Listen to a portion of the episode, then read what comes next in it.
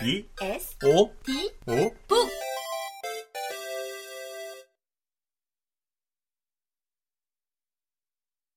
나는 군의 방첩대 형무소에서 하루를 보내고 전선의 방첩본부 형무소에서 사흘을 보냈다. 거기서 나는 감방 동료들한테서 많은 것을 배웠다. 그들은 신문관의 거짓말과 공갈과 구타, 그리고 일단 체포된 사람은 결코 풀려나올 수 없으며 10년형은 피할 수 없다는 것 등을 가르쳐 주었다. 나는 이미 변기통 옆에 썩은 지푸라기 위에 누워보고 내 눈은 벌써 호되게 얻어맞은 사람들과 밤에 잠 못 이루는 사람들의 모습을 보고 귀는 무서운 진실을 듣고 입은 식은 죽을 맛보았음에도 불구하고 기적처럼 풀려나와 벌써 나흘째 자유인처럼 자유인들 속을 여행하고 있었다. 그런데도 나는 왜 침묵을 지키고 있었는가? 내가 고함칠 수 있는 마지막 기회인데도 왜 기만당한 군중들을 일깨우려 하지 않았는가? 나는 폴란드의 거리 브로드니차에서도 침묵을 지켰다. 그러나 그것은 그 고장 사람들에게 러시아어가 통하지 않는다고 생각했기 때문이 아니었을까? 나는 비아위스토크의 거리에서도 한마디도 외치지 않았다. 그러나 그것은 폴란드인들이 나와는 전혀 관계가 없다고 생각했기 때문이 아니었을까? 나는 볼코비스크 역에서도 말 한마디 하지 않았다. 그러나 그것은 너무나 사람이 적었기 때문이다. 나는 이 강도들과 함께 민스크의 플랫폼을 거닐면서도 죽은 듯이 침묵만을 지켰다. 그러나 그것은 여기 너무 황폐했기 때문이다. 그런데 지금 나는 하얀 둥근 지붕이 반짝이는 백러시아역 지하철의 원형 입구로 스메르시 대원들을 안내하고 있다. 전등이 눈부시다. 아래에서 위로 우리 쪽을 향하여 두 줄의 에스컬레이터가 올라오고 있다. 그 위에 촘촘히 늘어선 모스크바인들. 그들 모두가 나를 바라보고 있는 것만 같다.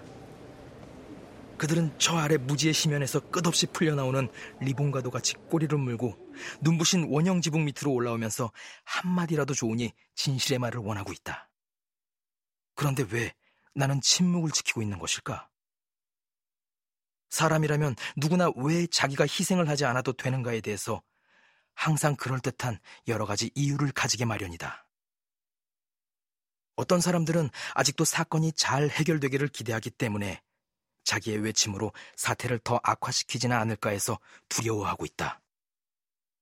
그도 그럴 것이 저 세계로부터의 소식을 전혀 알 길이 없기 때문에 체포되는 바로 그 순간부터 우리의 운명은 이미 최악의 상태로 결말이 난다는 것을 그리고 그보다 더 나쁜 운명이란 있을 수 없다는 것을 우리는 모르고 있는 것이다.